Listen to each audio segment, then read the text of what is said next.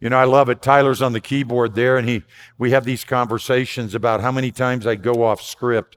I really do love that. He says it only happens about once a week, and I'm I'm good with that. Um, you know, and and one of those things. So I think I'll just start off with that right now. I'm kind of going through a process in a sense, and I want to share it with you. On Friday night, Billy and I had a date, just the two of us, and it was the first time I think we said five months or something like that. And she's still married to me. She just got back from Kentucky, and I'm so happy to have her home. We went and saw the movie, The Jesus Revolution. And I'm of the age, I remember all of that stuff, to include the Time magazine and the color and everything. I, the irony, as God has got this sense of humor, is at the first of the year, the devotion I selected for this year is Every Day with Jesus by Greg Laurie. And that's really a, a large part of the story. It's actually two stories. It's the story of a somewhat older pastor that is in a church that, um, let me say this with kind, stagnant, unwilling to change, unwilling to adapt, not change the gospel, but look at the people that need the gospel. And that was Chuck Smith. I know of him. I've never had the privilege of meeting him. Early in my Promise Keeper days, I was at a conference with Greg Laurie, a remarkable man, and so you see this. But here's one of it that happened to me. Early in the movie, we saw that the church wasn't for the younger kids or young adults, even. They were hungering and longing for something else. But there was a question that was asked of Chuck Smith. And the man asking me, he says, Are you desperate? Are you desperate for the things of God? I watched the movie and I've wrestled with that ever since. And I was up early this morning and, you know, you look at your notes and I don't know why I use them anymore, but the, the staff needs them. Okay. This is the truth. I'm used to having a Bible and two sheets of paper that are about that big. And that's, and then they want notes from me. Okay. Crazy thought. But here's what I've wrestled with it was a great movie. We saw what took place then. If you haven't seen the movie, I want to recommend it. But here's what God kept asking me Are you desperate? Chuck, are you desperate? And are you willing to lead a church as a teaching pastor of desperate people? Because here's what I think I don't think churches are desperate. I think they're filled with desperate people that are just longing desperately to serve God and to have the power and everything that God has for us, that He's promised us in His Word. I, I told one of our guys this morning, I've been here about six months. I'm tired of playing nice. Get ready. I'm tired of playing nice because I'm desperate.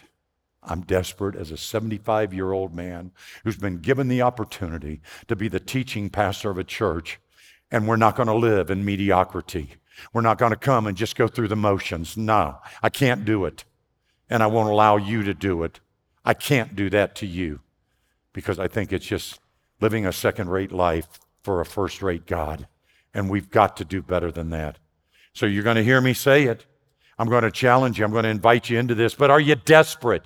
Do you want to be in a church that's desperate to serve God, to know the power that God has, to live in the fullness of power that God has? Because that's the past, that's the church that I want to be a part of.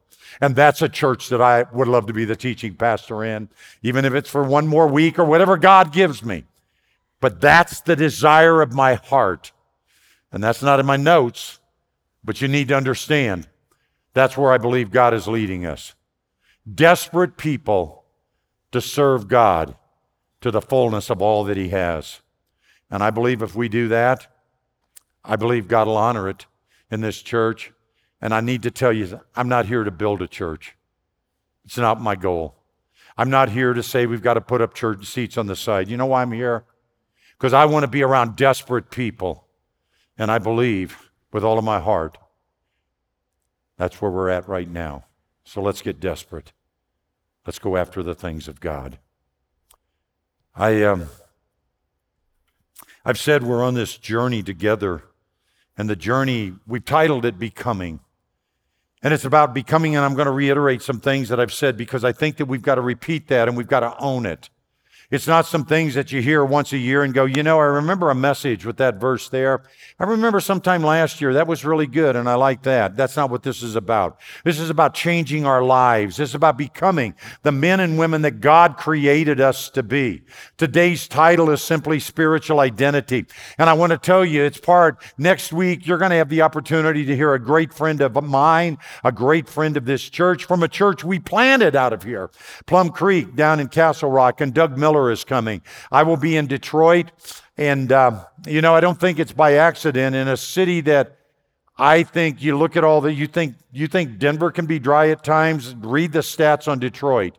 And they're hosting their first Iron Sharpens Iron conference. And they've invited me to speak there to men.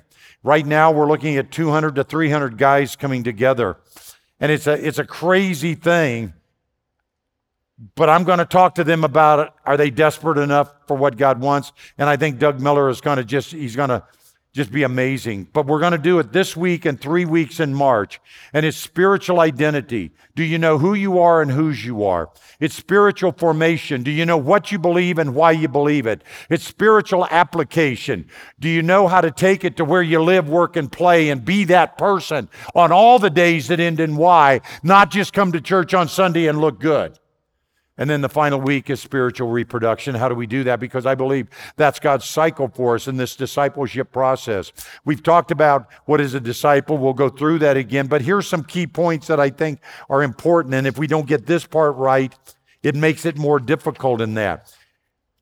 I asked you last week, and I'm asking you again this week. I'm going to keep asking you will you join us on a great adventure? And becoming a disciple who is fully devoted, spiritually maturing, and a reproducing follower of Christ. It's a great adventure. And I'm asking you, will you come on a great adventure with us? Because I believe these are desperate times. And that great adventure, oh, we're going to get desperate. But I think that's right where God wants us.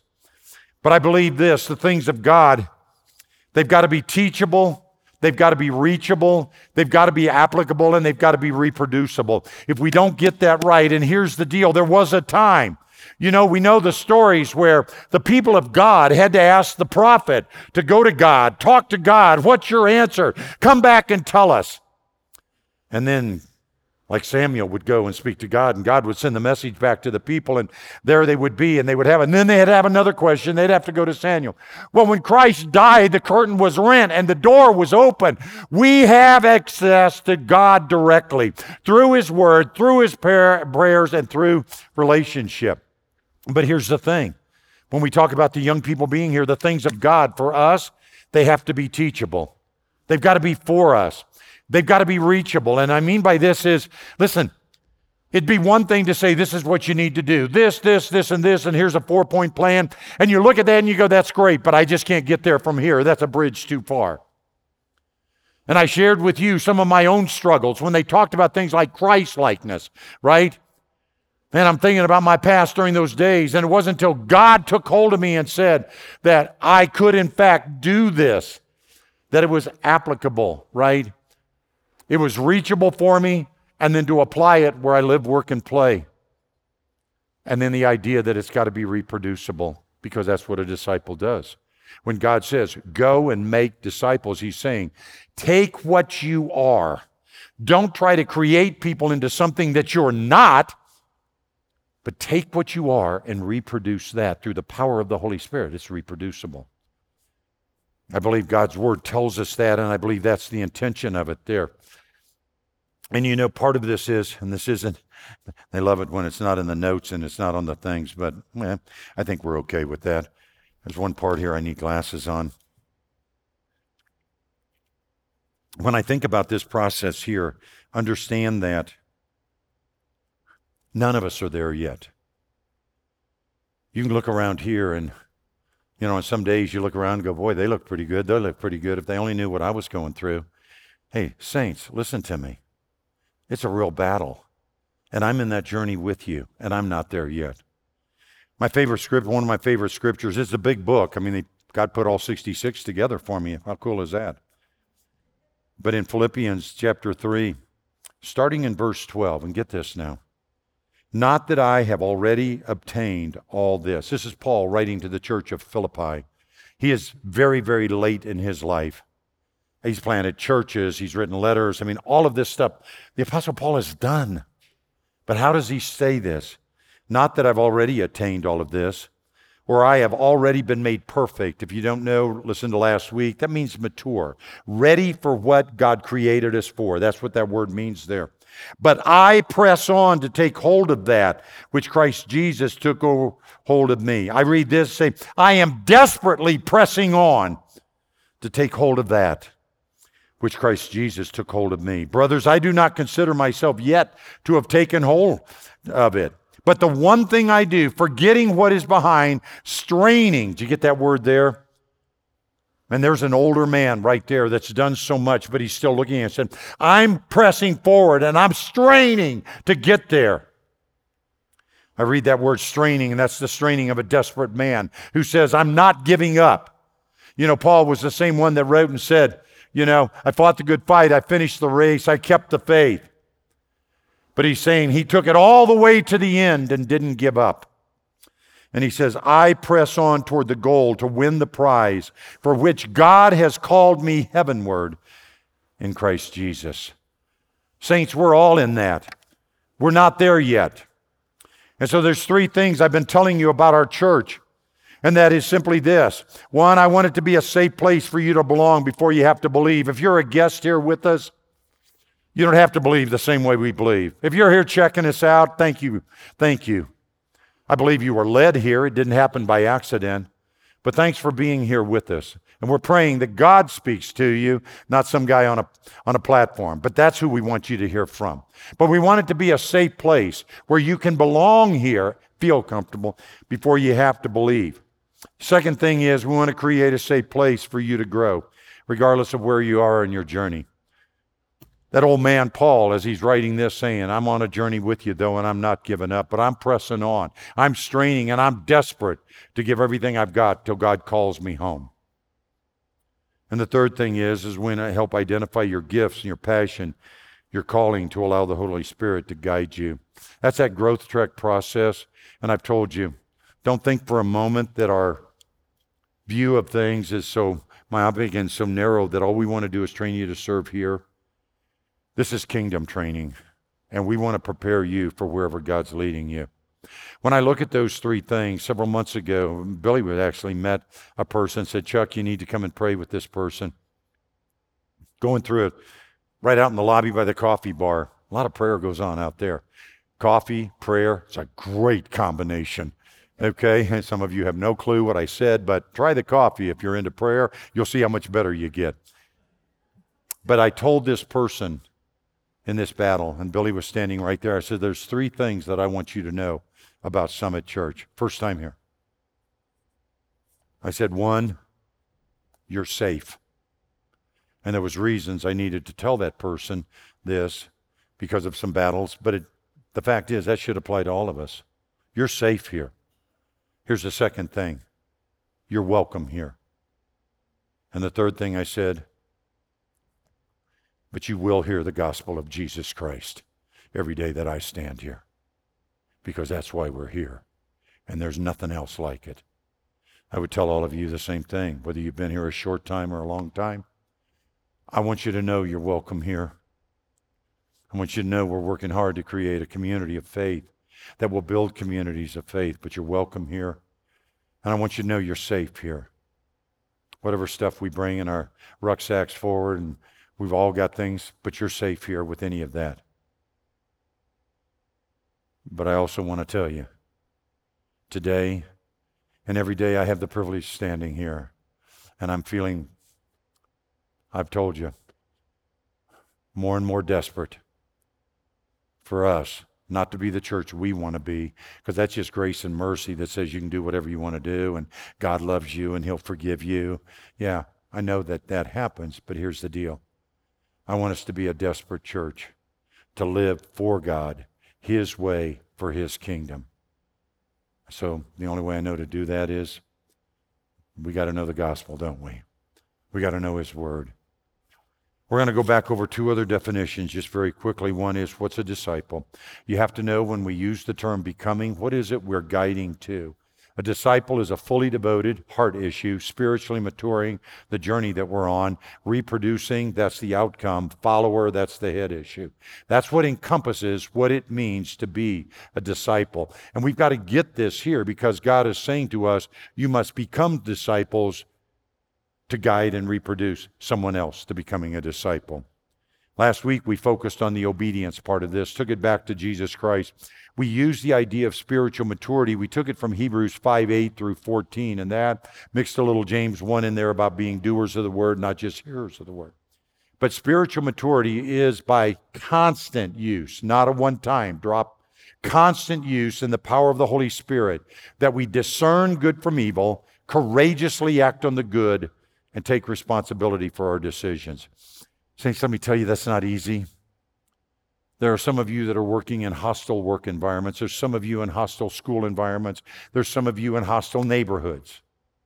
You know what? There's nothing about that that says this will be just so simple for you if you memorize this and just do it. It's not simple, but I believe it's God's plan. The idea that we discern means we feel it in our spirit. And then to be courageous. And how many times you see that word in the Bible over and over? Take courage, be of great courage, over and over. God is telling us because the things that God's calling us to, the things that we're crying out for, we've got to be courageous to do the things that we know in our hearts are right if we want to see what God kingdom and what he can do. And then, of course, that, that last part is we got to take responsibility. We then focused on this issue as we went from there of the three things. But now we've got to look at this. We've got to ask a simple question today. And sometimes it's very difficult to answer. The reasons it's difficult to answer sometimes is because sometimes we're not sure of the answer in the world that we live in. But if there was ever an answer that God wanted us to be sure of, it's this one here. Do you know truly, beyond a shadow of a doubt, who you are and whose you are? Do you know truly, beyond a shadow of a doubt, who you are and whose you are? Those are the two elements of spiritual identity. And if we don't have our spiritual identity intact as a foundation, God can't build anything on it. It's like building on that sinking sand. We've got to have that right. God tells us this, right? And I ask you this because if you don't know who you are, you can't answer this question affirmatively. If you do know who you are and whose you are, you got a shot at this. But the real question then is are you living with the power and authority of us as a son or daughter of the king? God didn't design us to raise spiritually weak people that didn't understand that God Himself has given us power and authority as his sons and daughters. He has given us dominion over things that we're not taking. And we look at this here, and the power and authority that God has given us is what Satan is trying to attack. We can look at all of these things out here and say, well, Satan wants to take this down. Satan, and we'll talk about some of those. But you know what he's really attacking? You, me, our identity as sons and daughters of the king. That's what Satan wants to tear apart. That's what Satan wants to tear apart with our, our young kids in there, but then our middle school, high school, and that's what Satan's trying to destroy is, do you know who you are? Do you know whose you are? And when you know that, it kind of guides us.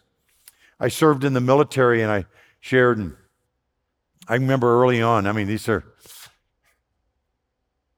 1970s. And we had the posters in the barracks and our training rooms and stuff like that, and it was called Know Your Enemy. the whole thing was about the weapons, the tanks, the vehicles, and then we would study the tactics. Know your enemy. Because if you don't know your enemy, you don't know what their capability is, you don't know their weaponry, you don't know their tactics, puts you at a severe disadvantage. And you know that carries over in so many things in our life. I mean, I look at I Dalton Reisner, I got a text from him last night and we were talking how thick the playbook is. And with every game, the schemes change based on your opponent, what you've seen, what you identify. And the things that you have to do as a part of that. The other thing is, is that as your pastor, I want you to know that Satan is real and the battle is real. Because all too often, I think I hear preachers going, you know, it's okay. You know, the victory is ours. You don't have to worry about this. Satan's not that big a deal. You know, we, I go, are you kidding me? Seriously? And I wonder if those people even know what kind of lives people are living. We're in a battle right now. We're in a battle for our kids. We're in a battle for our homes and our marriages. We're in a battle for our nation. And we've got to understand that Satan is real. Now, let's don't give him too much credit because we're going to go into that again. But we don't want to ignore the fact that Satan is real and he's attacking you and he's attacking your life. He wants your kids. And so when we look at this, several scriptures too I want to share on this one. Second Peter, First Peter 5 8. Here's what God tells us be sober minded. Don't be distracted by anything. You know what happens is is non-sober, we can use that as alcohol, but that means a lot of things that intoxicate us. Power intoxicates us as much as alcohol can. Nice cars and how many likes on Facebook and we can go through. So when he says be sober minded, he's talking about everything of this world, excuse me, that can be toxic in nature, right? But he says be sober minded, be watchful.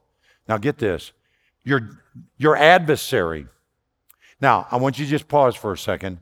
Your adversary. Look at the grammar that's used there. It doesn't say one of the adversaries that are out there that you might run into that could be difficult and make your day a tough day. That's not what God's saying. You have one adversary. That's Satan that's trying to pull you away from everything of God, starting with your identity. Your adversary, the devil, prowls around like a roaring lion seeking someone to devour. Now just leave that there, and I want you to look at four words right in the middle of it. Like a, A is actually a word, we'll use it. Like a roaring lion. Did you get that? Now let's go back to the very first of those first words. Like. That's very different than being, isn't it? Talk to young kids, what are you going to dress up as for Halloween? I'm going to dress up like a, they're not that person, but they dress up like that person. You get that? So there are things where they discard these things and so forth. I mean, they look at it and it's this possibility of trying to resemble something you're not. Because here it says you got to be careful you got to be sober minded. Don't be distracted by the things that are toxic in this world that we live in that will make your mind less than sober. You got to be watchful. You got to be alert because your adversary, my adversary, prowls like a lion seeking someone to devour. I want to compare that scripture with Revelation 5 5. And here's what he says as one of the elders said to me, Weep no more, behold. Now get this. The, do you get the difference? The lion, the lion of the tribe of Judah, the root of David, has conquered. So he can open the scroll and seven seals. What's our words there that we got to grab? The lion, not like a lion. The lion. There is the God, not like a God. Nobody, you know, the idea of replicating that or trying to look like something you're not. But God's word is telling us very carefully that there is a very real adversary that's trying to attack your identity, steal you from the family in this. And one of the ways that your adversary does this is to pose like a lion. And isn't it incredible?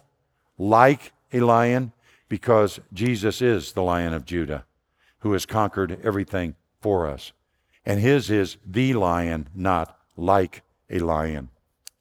So then we go on with this thing and we focus on that. We realize that Jesus is the lion who is victorious. Did you get this? He's conquered. Now, as we look at this thing and see how the devil works, we're still back on some of the tactics in a sense. So, first, I've got to give you some very, very deep theology. You ready? Just take a deep breath. Here we go. Whew, got that? Deep. There is one creator. I'm just going to leave it at that. Is that deep? There is one creator. That's it. Now, why is that important? Because very often I've heard Christians say, Boy, Satan sure created a mess. I go, Whoa, whoa, whoa, whoa, whoa. There's only one creator. How can Satan do something he's not capable of? He doesn't create, God creates. And what do the scriptures tell us about that? And God's very clear in his word, and he says this Colossians 1 16 says, For by him, we know who the him is, right? For by him all things were created, not some of the things, maybe the goodness. No, no, all things were created in heaven and on earth. That's a great statement. There's actually a prayer that talks about on earth as it is in heaven. You know, we've heard that, haven't we? But why is that? Because he tells us right here everything in heaven, everything on earth. So he's not creating a world here that's different than the one there. He says, in heaven as it is on earth, right? In earth as it is in heaven. We've got this together. But he says this in heaven and on earth, visible and invisible. That's a great statement because in Romans, what does God tells us there? That because of things both seen and unseen, right? But he says, we just look out. You can't help but know there's God there. You can't help it. And here in Colorado, we got an edge on the rest of the world. Trust me on that. When you just step out of here and you get there and you look to the west and you see that, and you see the majesty of God's creation, right? You hold a baby in your arms. You see so many things. And we say, God's saying, but we're without excuse on that. But he says this whether thrones or dominions or rulers or authorities, all things. It's a great place, isn't it? All things, not some of the things, most of the things could be whatever. All things were created through him and for him. So that gives us that understanding that all things were created, therefore Satan can't create. And I said, here's the tactics that he used. The pattern of the tactics of the devil is the same. Wouldn't you like to go up against somebody that did the exact same thing every time? That's what Satan does. Now I'm going to tell you what it is. I use the term D3. D to the third power. Because everything we look at, Satan's only choice is to take that that is created by God or truth and love, which is God, right? And Satan takes that and he does D to the third power. Now, what does that mean? D to the third power means simply this that the devil takes that that's of God, he distorts it to deceive us, to destroy us. Three things he tries to do. So look at everything that Satan's got his hand in. He has to start with something that's created or truth or love, right? He has no choice because he can't create something new. And he distorts it so it looks different than God intended it for us.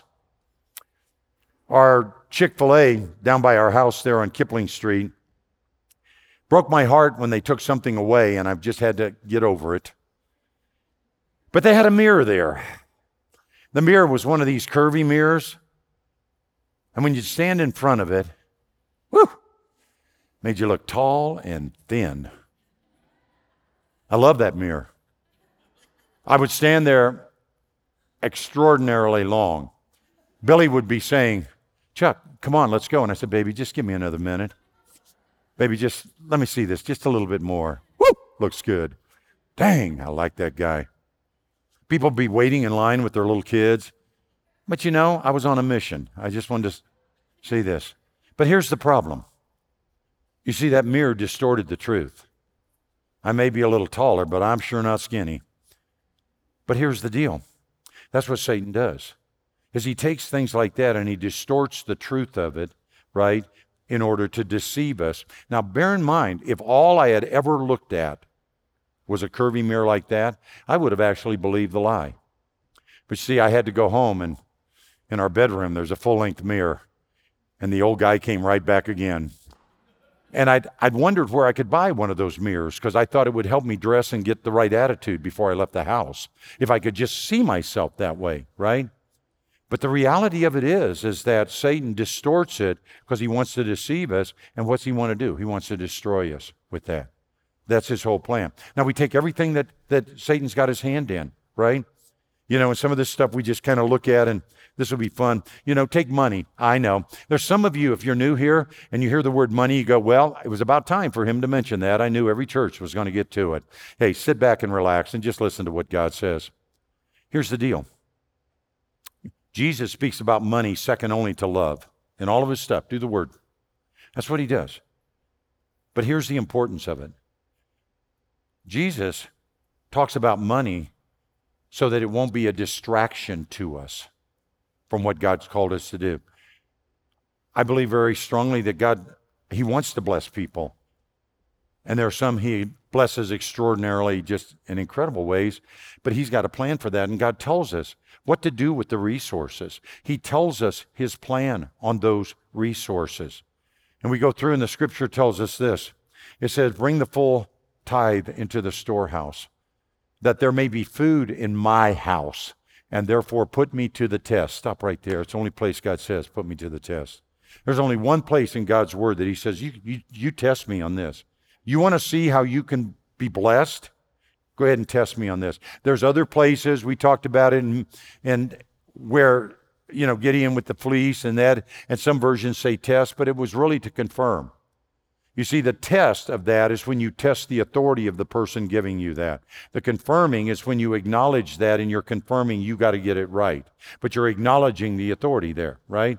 So you take some of these where it says test, it really means confirm. That's what the individual was doing, was confirming. But this is where God says, Test me on this. Test me, says the Lord of hosts, if I will not open the windows of heaven if you if I will not open the windows of heaven for you, pour down on you a blessing until there is no more need. I love that last word there. That very often we use the word want with need.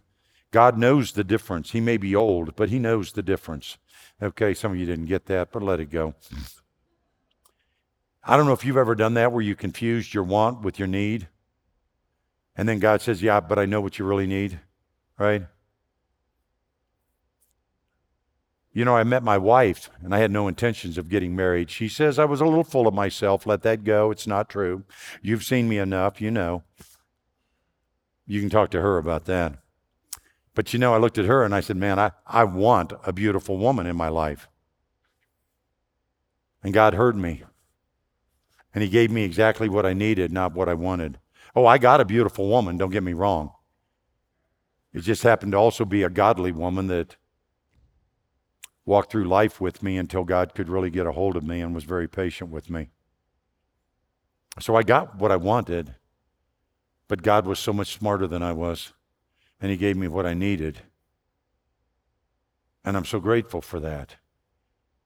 And we've got to be careful that we're not asking God just for our wants, but also for our needs and under, understand that. So the idea is with money, it's real simple. God's saying this you can live by the world and think you're a success with all the things that money can buy because that's really where most people will kind of work on their identity. You know, nice house, nice car, I get promoted titles. God says, but the real issue is you want to be blessed. You want to really be blessed. The one place God says, test me on this. And you see what Satan does with money, don't you? And we see, we've seen people in church till they got money when they receive that, such a blessing, and they're not in church anymore.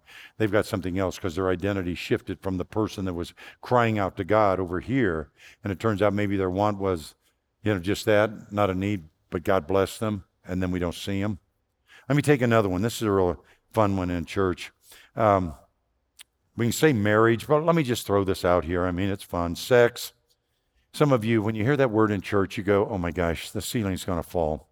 So here's how we're going to handle this, okay? We just need to clear this part up before I move forward.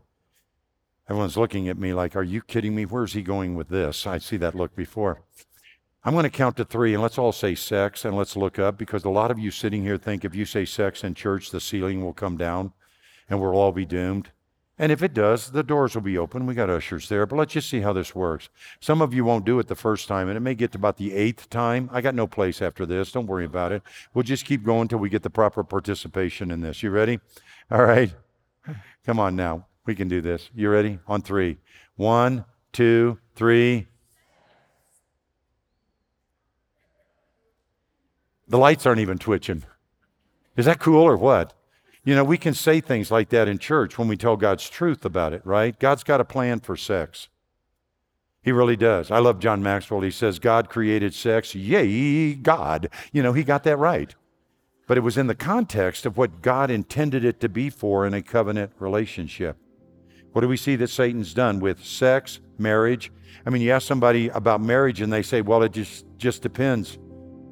I don't know which state, what laws are you talking about? We've turned it over to the government to define God's plans for us when he had a very clear plan and he told us in his word what that plan was. But what happens is, you see what Satan's done is he's taken the issue like marriage or sex and over here he's distorted it, right? To do what? To deceive us. And it's always, you know, well, what will bring us happiness this way over here to destroy us and we watch lives get destroyed every single day over these issues. What does God tell us about marriage? In Malachi 2:14 he says this, "But you say, why does he not? Because the Lord was a witness between you and the wife, you and the and the wife of your youth, to whom you have been faithless. A lot of people relate this to the church and they relate it to the relationship, but here's what he says. Though she is your companion and get this, wife by covenant. And I love that because that was God's intention for us, a covenant relationship on that. And he tells us that through his scriptures there. So now, now we've got to get to the part we understand what Satan's going to do. He's going to distort things to deceive us, to do what? To destroy us. And now we come back to this. Have you thought about who you are and whose you are? God's very clear on that. He gives us His word on that. He tells us that from the very time that He knew us and formed us in, us, in our mother's womb, He knew this. And what He wants is for each of us know this. He tells us then in 2 Corinthians 6:18, I will be a father to you, and you shall be my sons and daughters to me, says the Lord Almighty. Stop. End of story. Point made. Boom. I guess they do in the recent things. Is that what they call a mic drop? You know, God does that. He's got the mic, and God's going through this and says, And I will be a father to you, and you shall be my sons and daughters to me, says the Lord Almighty.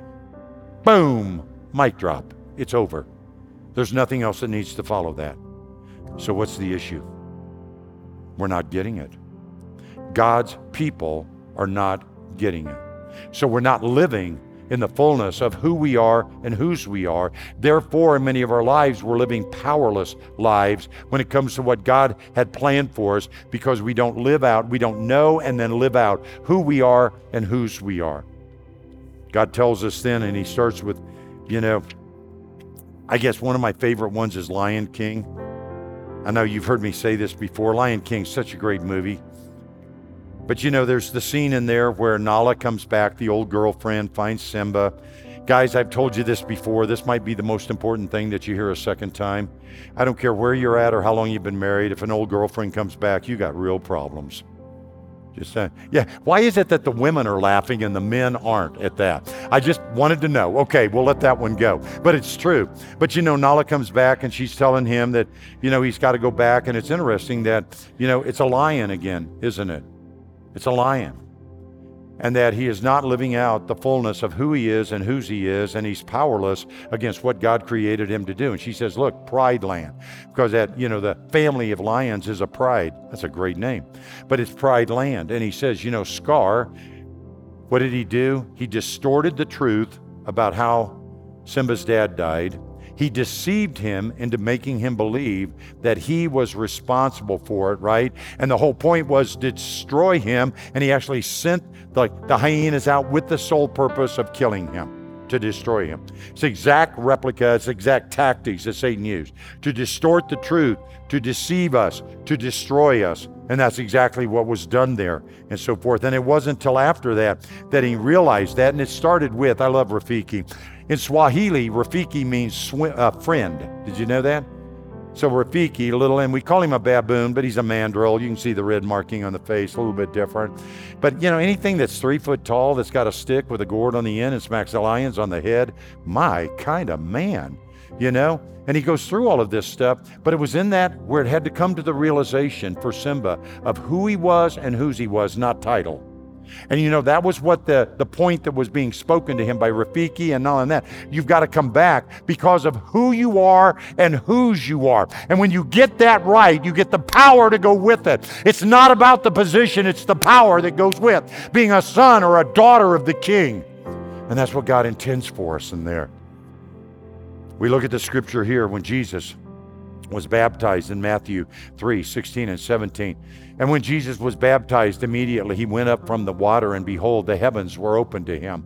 And he saw the Spirit of God descending on him like a dove and coming to rest on him, the Spirit of God. And then he says, he hears this, and behold, a voice from heaven said, Get this, this is my beloved Son with whom I am well pleased. Now leave that up there. I gotta, we gotta get this, right? Here's key words. This. What's God referring to?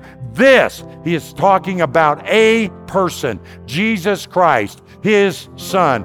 God is saying to you, This, this is my daughter, this. And he uses the word, my beloved son. So what you see in that short part is it's who he is, right? And it's whose he is. And God wants each one of us to know that because until we get that right, the power that goes with living a desperate life fully for God to make a difference, it's not going to happen.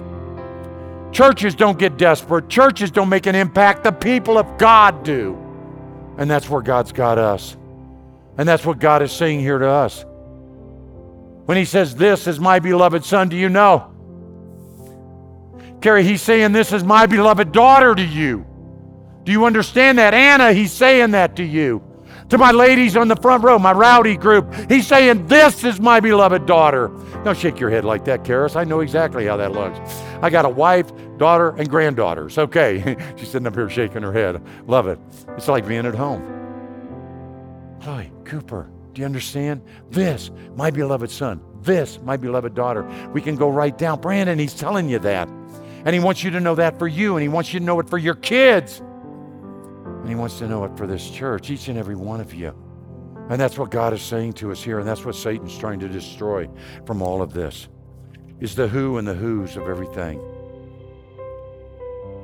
Now here's where we're at on this. I I struggled with this for years. I was in vocational ministry and I struggled with my identity. And then God spoke to me with such clarity. You see, because on that scripture back there, he said, This is my beloved Son, in whom I'm well pleased. Let me tell you what the problem is. We read that thing backwards. And I live that life.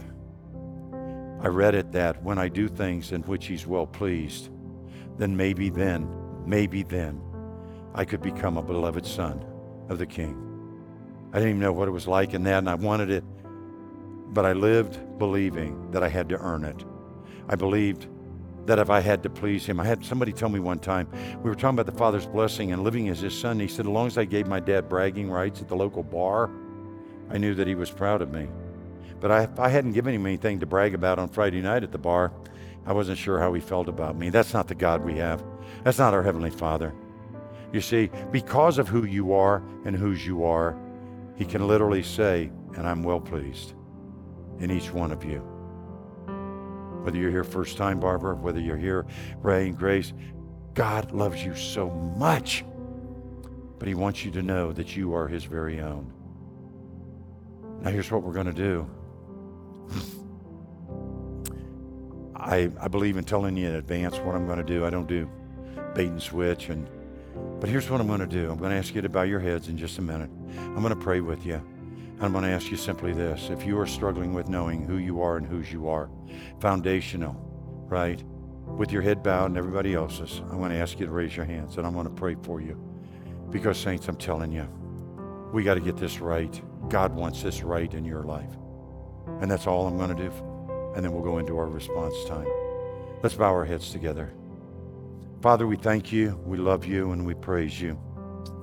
Father, I bow before you. And I lift up your family here. An auditorium filled with your sons and daughters, some of which, Father, may know that perfectly, some of which may be struggling with that. So, Father, I pray for each person here. And I pray through the power of the Holy Spirit for everyone here. If you're struggling right now, in knowing that you are a son or daughter of the King, to live that out fully. Will you just raise your hand? Keep your heads bowed. Just raise your hands. Just keep your hands up. I want you to keep your hands up and I want you to listen. God Almighty, your Heavenly Father, sees your hands raised. Your Heavenly Father says, He wants you to know He calls you by name, child. He calls you by name. And He calls you one of His very own, son or daughter. The desire on His heart is that you would know who you are and whose you are to your Father in heaven. And in you, He is well pleased. So, Father, I ask your blessing. And I ask for the Holy Spirit to descend on them, just like your word said with Jesus, that they would feel and feel a difference in that, to know that they are a son or daughter of the King. I ask you to bless them now, Father, and we thank you. We thank you for this time together that you've given us, Lord. May we go out of here living as your son or daughter. And Father, it's not over yet. Uh, Father, make me desperate. Make me desperate. And I'm asking God, help me be worthy of leading a church of desperate people that want to know you. And we ask all of this in the name of our Lord and Savior, Jesus Christ. And all of God's sons and daughters said, Amen. We're going to go into our response time now. We have our prayer team, and it's really important that you understand if we don't get the prayer right, everything else just kind of build on sinking sand. Please, if you need prayer, would you move to a prayer team member there? There's communion on the tables. They'll help you take it, or you can take it and just move off to the side. And then we have the cross, and there's already prayer concerns on the cross from earlier service. Some of you are carrying around things you need to give back to God and say, It is finished, because Jesus Christ, our Lord and Savior, on a piece of wood just like that, hung and suffered and died, so you could say, just like He did, It is finished. And there's some things perhaps you need to put there. Saints, I want you to know I'm done playing nice. I love this church. I'm desperate. And I'm praying God to keep me desperate because I think it's only that way that I'll be worthy enough to stand before you and say, let's get desperate together and let's chase everything God's given us. God bless you. Zach, thanks, buddy.